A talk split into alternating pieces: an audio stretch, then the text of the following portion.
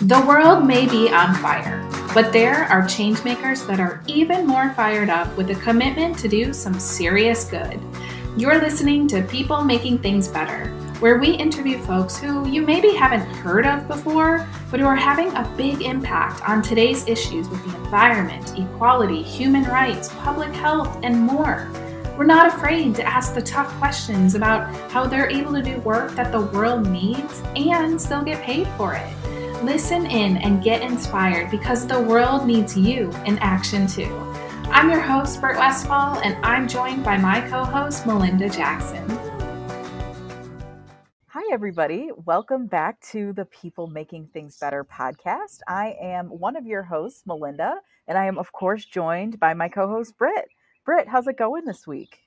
Hey, Melinda, it is going okay. I love all these birds in the background that, that we always hear now that you've moved to Los Angeles, by the way. I know, I know. I was on another webinar call this week, and the person I was on the call with said the same thing. She's like, I always love to call you because there are always birds chirping in the background. Yeah. It's so like peaceful and zen every time I have a, a meeting with you.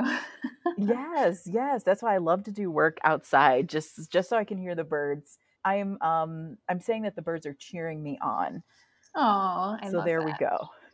So I am super excited about um, this week's episode. I interviewed Jenny Dorsey, who founded Studio Atao, and Studio Atao is this really cool nonprofit organization that does have a for-profit wing as well and they kind of support each other. Um, but they are in the social impact space in that they do these really unique dinners where they're like these interactive dinners where they even sometimes have virtual reality that they use and in these dinners, they tackle difficult topics. Recently, they've been doing topics around the Asian American experience. And over food, people are able to have this learning experience and to have this connection and discussion over food, which I just love. I feel like food is one of the things that really brings people together and kind of creates like a level playing field sometimes. Now, of course, you could get into like a food fight or something over the table if things got too hairy. Right. in the conversation, but um, just loved it. And I love the way that she's combined like a lot of her different interests and passions. So she's a chef by trade and an Asian American woman and has a lot to educate on that and also is embracing this like virtual reality technology and i just love like that she's been able to bring all of those things together in a unique way. Yeah, it's definitely a super unique way of achieving the the goals of their mission and I just love the amount of creativity that she's put into these like super cool experiences and I am super excited for our listeners to hear more about what Studio Atao is and how they achieve their mission. Yeah, totally. Well, let's get to it.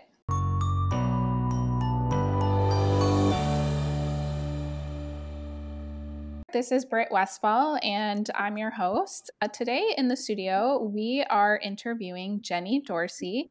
Jenny is the founder of a really cool company called Studio Atao. Welcome, Jenny.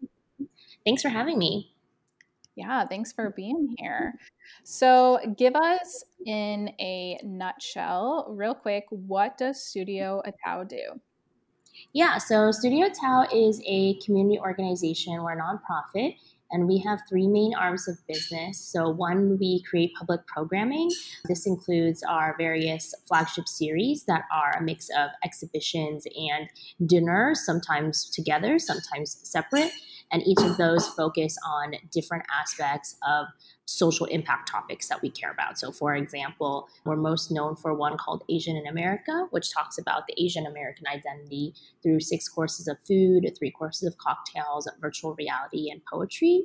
Um, we also have one called Hidden, which uses food and dance to talk about cognitive dissonance. Our second arm is a community initiative. So we do a couple different things here. One, we gather industry professionals in our experimental salons for a facilitated discussion on specific social impact topics that um, are pertinent to their community. So, for example, we just gathered a lot of food media professionals to talk about the state of food media and how food media can better represent non white cultures without tokenizing them.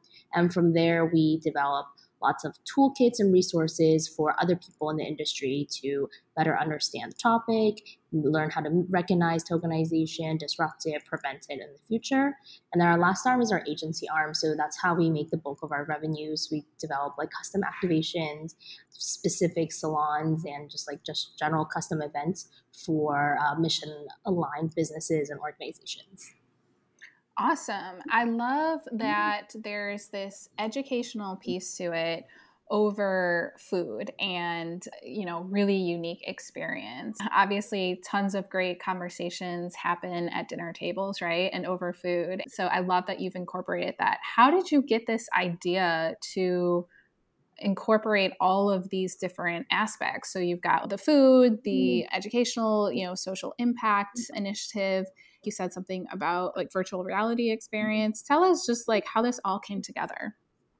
Yeah, for sure. So I'm a professional chef, and so when I uh, first started doing dinners uh, with my husband, we were just doing them out of our apartment. We always wanted to do something that was a creative outlet for the both of us. I would cook and he would make cocktails, but also build an environment where we could more genuinely connect with our peers. At the time, we were both in business school, and many of our, our you know fellow people that we were meeting were very very interesting, obviously intelligent individuals, but we never got beyond the surface level stuff with them. You know, we are always talking about work or interviews and schoolwork at school, but how do you really get to know someone? So we were really intrigued by that idea, and the whole point of starting our dinner series, which we originally called Wednesdays, was to just how do you create an environment where people feel open to even talking to strangers and you know letting their guards down and that was something that we pursued for a while trying to figure that out and i guess to our benefit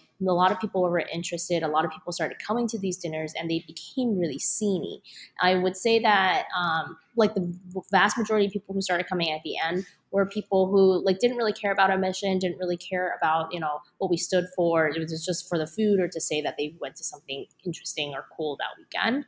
So that was too bad. And I think like at first we were like, oh, that's too bad, but you know we can continue forth. We still try doing various types of ways to get people to connect. I mean, there's some some things we did in there that I really liked. For example, we used to ask people things like, you know, what was your biggest failure and how has that uh, changed you?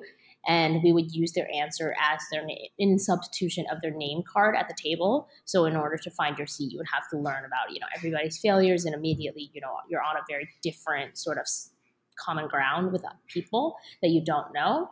But ultimately, what I realized is if we weren't focused with our message, then we couldn't have other people focus on our message either. And our message mm-hmm. was too vague. Like connecting deeply is pretty vague, especially when it's so often used for PR talk.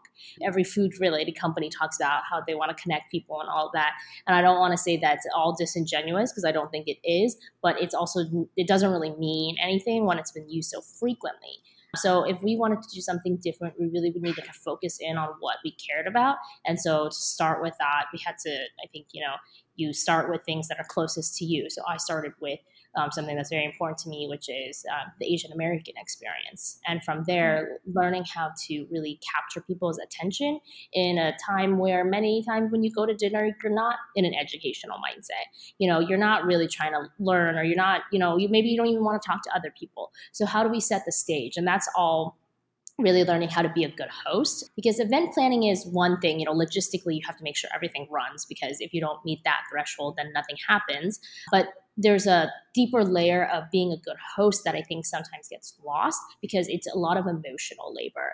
Um, it's thinking about a like not only what kind of venue you're setting up. So we when we toured this series across the U.S., we usually partner with museums or community centers, so places that people are naturally going to have that kind of educational mindset already tuned in but also sending out the right information beforehand, sending out very conversation specific topics on each of the courses because each course corresponds to a different kind of topic series of questions that we want people to ask. So, for example, one of the courses talks about the model minority myth. So, we send out questions in advance that we have thought through, the whole team has read and read and read over again to make sure we feel all good about it on what sort of what about the minor, model minority myth do we want them to tackle it's not enough to say oh talk about the minor, model minority myth and how it's in fact impacted you you know that is also still too vague the more specific that we can drill down the better um, another part of that is the virtual reality component. So, what they're seeing in VR is a brushstroke by brushstroke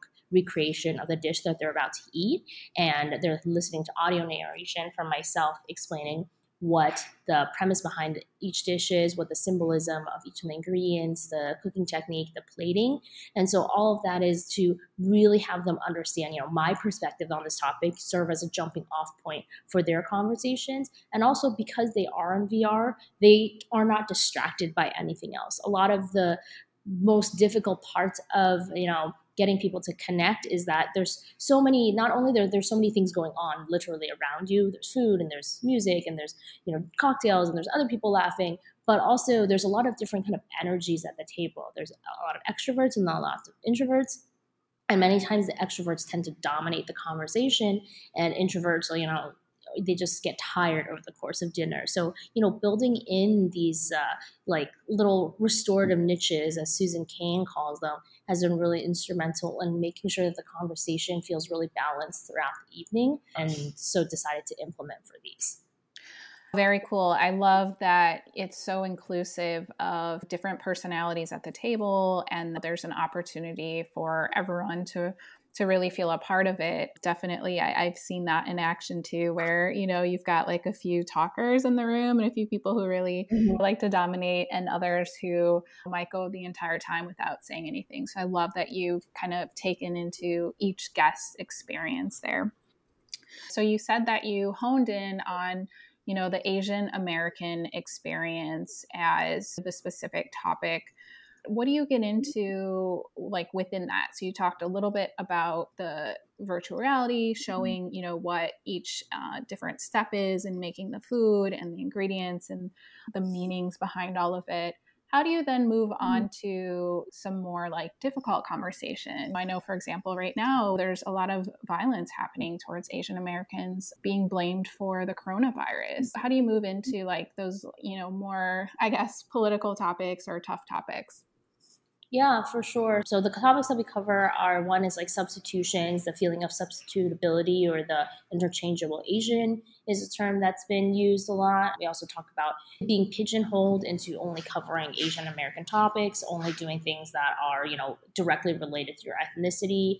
There's one about stereotypes, both stereotypes that are held against Asian Americans as well as stereotypes held by Asian Americans of each other because there is also a lot of issues and colorism within the Asian American community.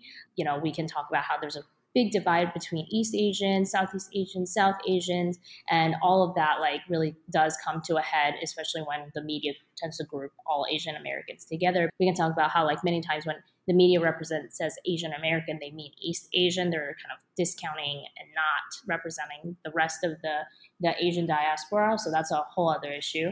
Um, the model minority myth is a, a big one. We also talk about the white male savior complex as well as this inherent value. Like, is there inherently more value in something being French versus something being Chinese? And why is that? Where do we get our sense of value? So, all of those things, I, at the end of the day, like we can't force anyone to have political conversations, but I think all the topics are set up pretty well to have political undertones. And when we send out um, pre event emails, we will adjust them slightly depending on what the current climate is. We have not mm-hmm. had any dinners during coronavirus, obviously, so we haven't pushed our guests to have that particular conversation. Right. But for example, you know, people were talking about Andrew Yang and the presidency, his presidential run at the last dinner when we had that um, in January. So um, and the la- and the one before that. So I think naturally the conversation will pivot to current events because that's just what people once people are in the right mindset, they will they will naturally be able to make that connection between any honestly any of those topics um, and whatever has happened outside. You can look at the current violence against asians during coronavirus as a huge representation of why the model minority myth is so complex and so complicated and so poisonous. And i think if we were to have a dinner right now that's probably a correlation that many people would immediately draw and start talking about. As these conversations are navigated have you ever had any dinners where things start to get a little tense and, you know, there's discord and disagreement? And is that welcomed? You know, kind of the different opinions, whether they have any truth to them or not, as people work their way through these conversations? So I found that generally speaking, when people are uncomfortable or they feel you know they they don't you know they don't know how to react they usually react in one of two ways they either um, disengaged or and then they try to shift the topic to something more polite right? This is usually like our social nicety cue um, or they get defensive and they get angry and so, generally speaking, in a dinner setting where you literally have to sit with these people, uh, we have people seated in usually groups of four to six, so it's not that many people at a table either. You have to sit with these people for you know that it's going to be, you know, anywhere from two hours, two and a half hours.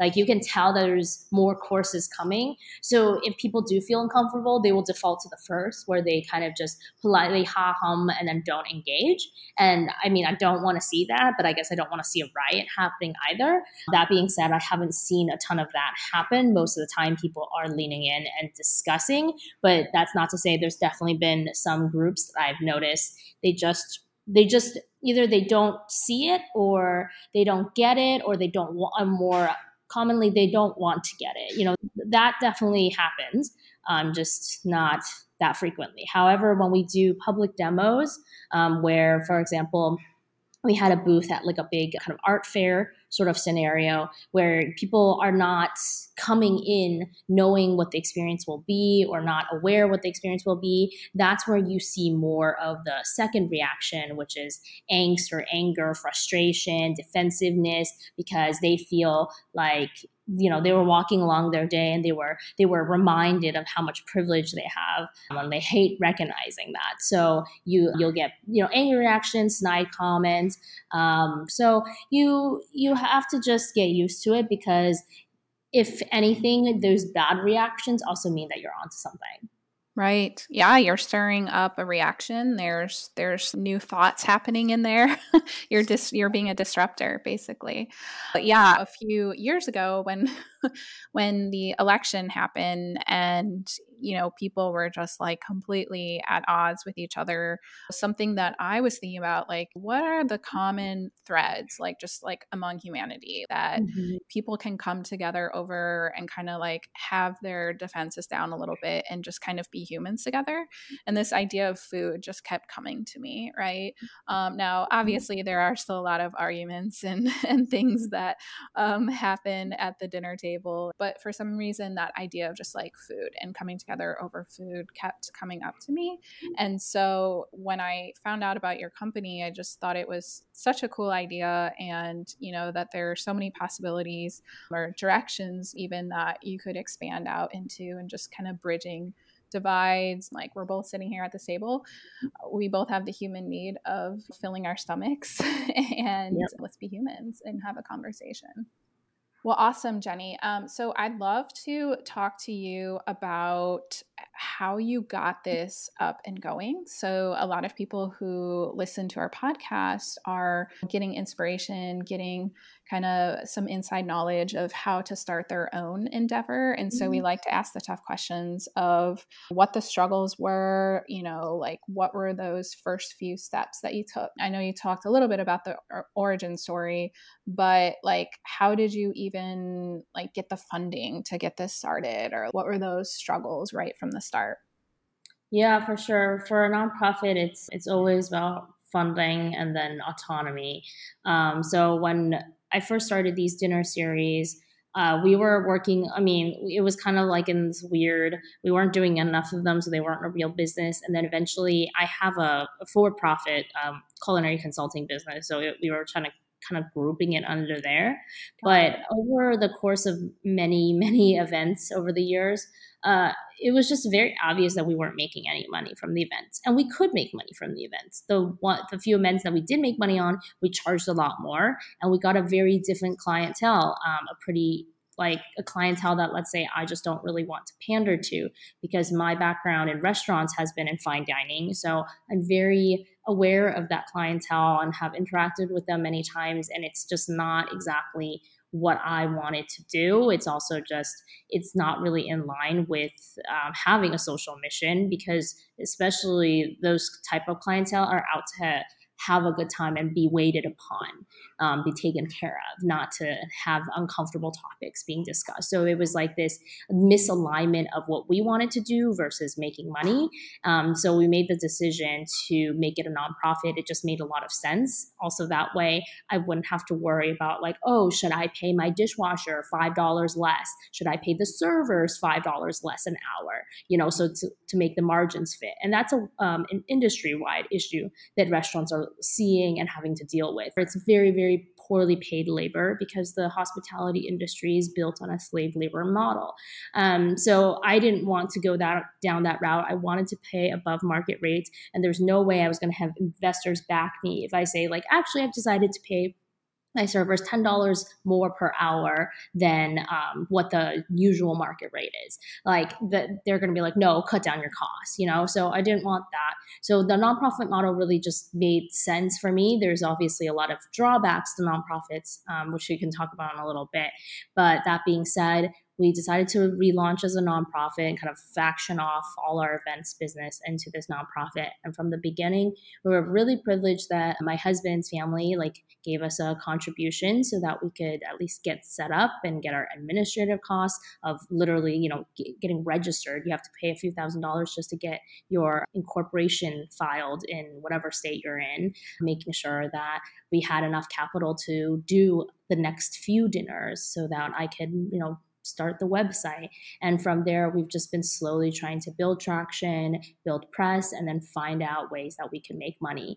For the most part, um, we try not to be too reliant on donors because the problem that many nonprofits run into that I have seen from friends who work at nonprofits or at nonprofits that I volunteer for is once you have a big enough donor who commands much of your revenue, you are like you have to succumb to the whims of that donor. If there's things they don't like about what you're doing, they think something you're doing is too controversial, then you know what they say goes, and there's not much you can do about it because it's like having a really big investor.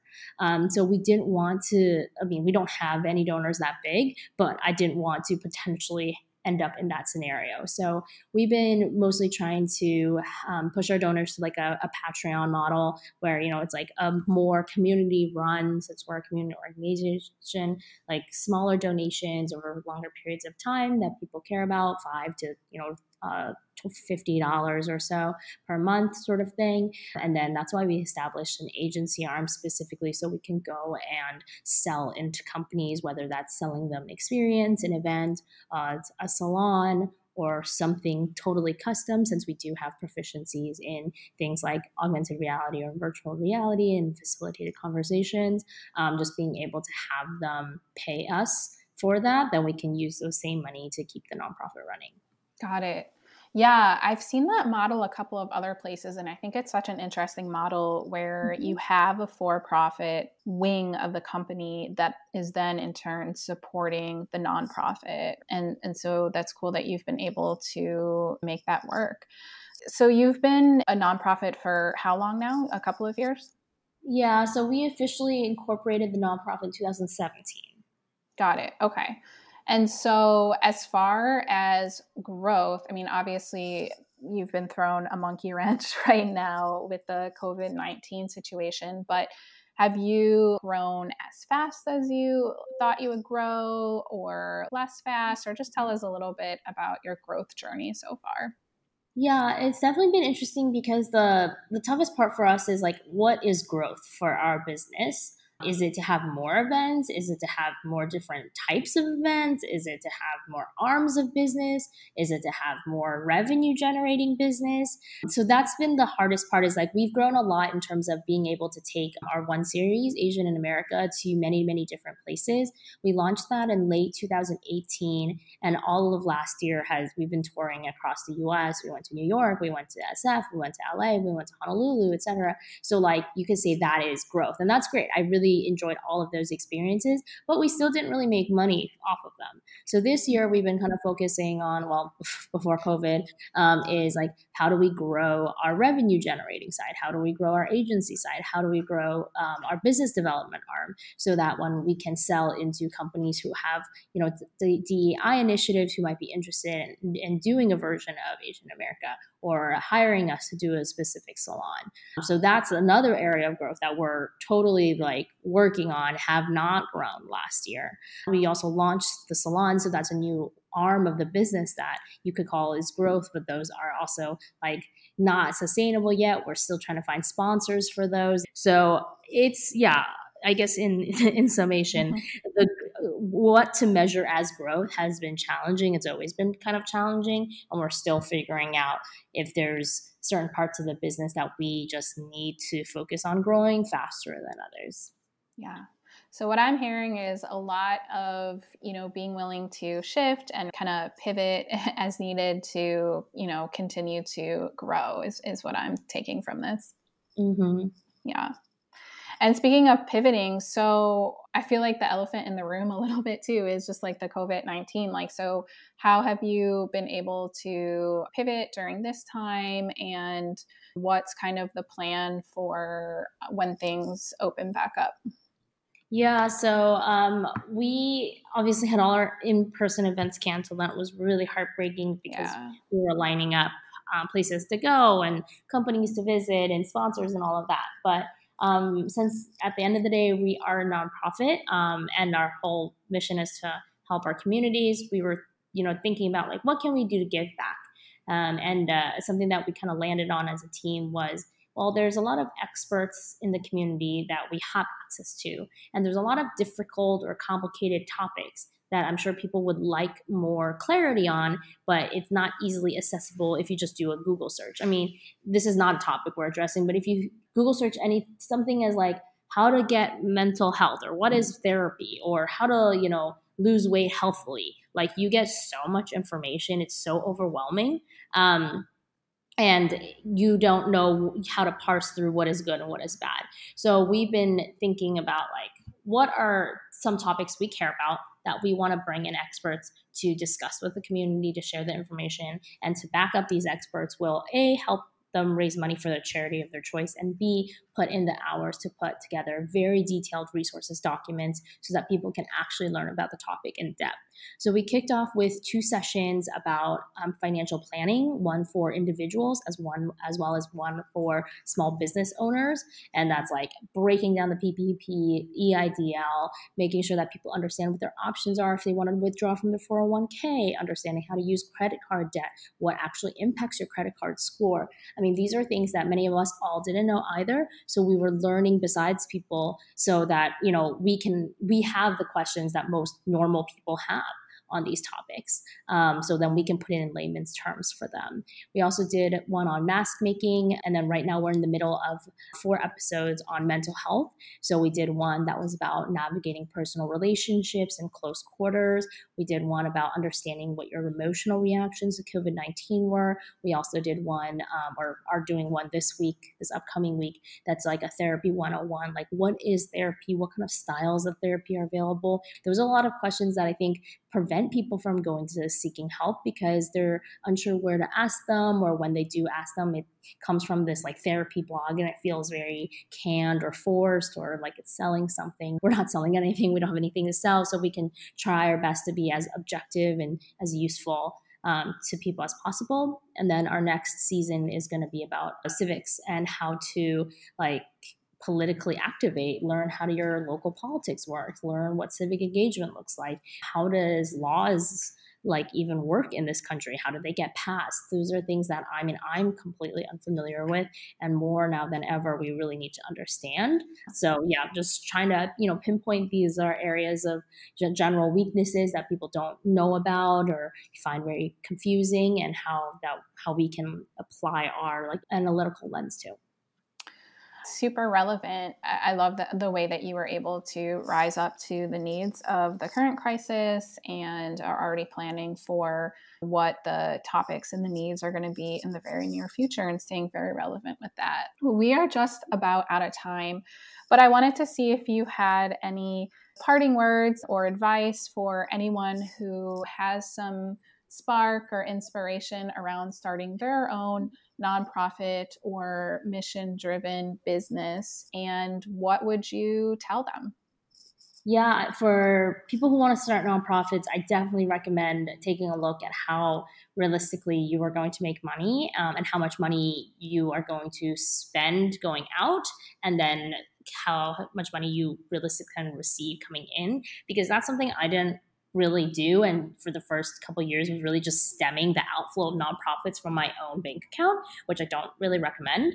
And it, it's been challenging because i want to make sure i pay my staff right? I, mean, I want to make sure that we have the hours to do whatever it is resources documents that we're making right now take a lot of time even creating social media posts take a lot of time because we can't just post random stuff you know we're right. we have we have a brand that we stand for we are a community org like we have to be in the know of what the community cares about and what we should be commenting on so all of that takes so much time and um, takes man hours and i had no idea how much money was going to go out of the business the first right. two years so that's a big one for general mission driven concepts. I mean, I encourage everyone to think about different models that might work for them. I think it's not enough to say that you have a mission or you care or whatnot. Like whether it's deciding to be a B Corp or maybe a public benefit corporation, which is two very different things.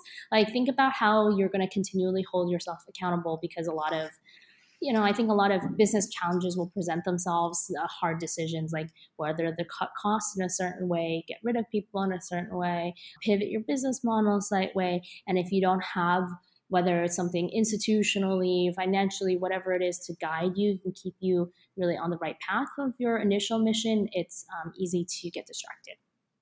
Well said, and amen to really doing your homework before starting it. Like, not getting stuck, of course, in like, over analysis paralysis, but really having a solid plan and really thinking about, yeah, not only that money piece, but also the time piece. Like you said, it can take a lot of time and energy just to do social media, right? Which mm-hmm. is something that feels like we could do like in our sleep at this point for those of us who kind of grew up on Facebook and that, but it's totally different animal when it comes to a branded business. So mm-hmm. appreciate you sharing all of that. Um, so I am going to be following your company and totally will be on the lookout, um, especially for when the in-person events open back up. I super excited to hopefully be able to attend one of those one day. But where can people find out more about what you're up to and sign up for events in the future? Yeah, people can find Studio Atao on Instagram, Facebook, or Twitter. We're not super active on Twitter, but mostly Instagram and Facebook at, at Studio Atao, and that's Studio A T A O. And you can also find us at studioatao.org. You can find me on Instagram, Facebook, Twitter as well uh, at Chef Jenny Dorsey. That's D as in dog, O R S E Y, and jennydorsey.co. I'm going to be giving you a follow, and we'll put all of that in the show notes for everyone to see as well. Jenny, thank you so much for coming on and sharing your story. I love the way that you've combined your interests and your passions and created this beautiful mission out of it. And I can't wait to follow uh, Studio Atao and to see what awesome you create, you continue to create in the world. Well, thank you so much. It was a lot of fun to be on the show.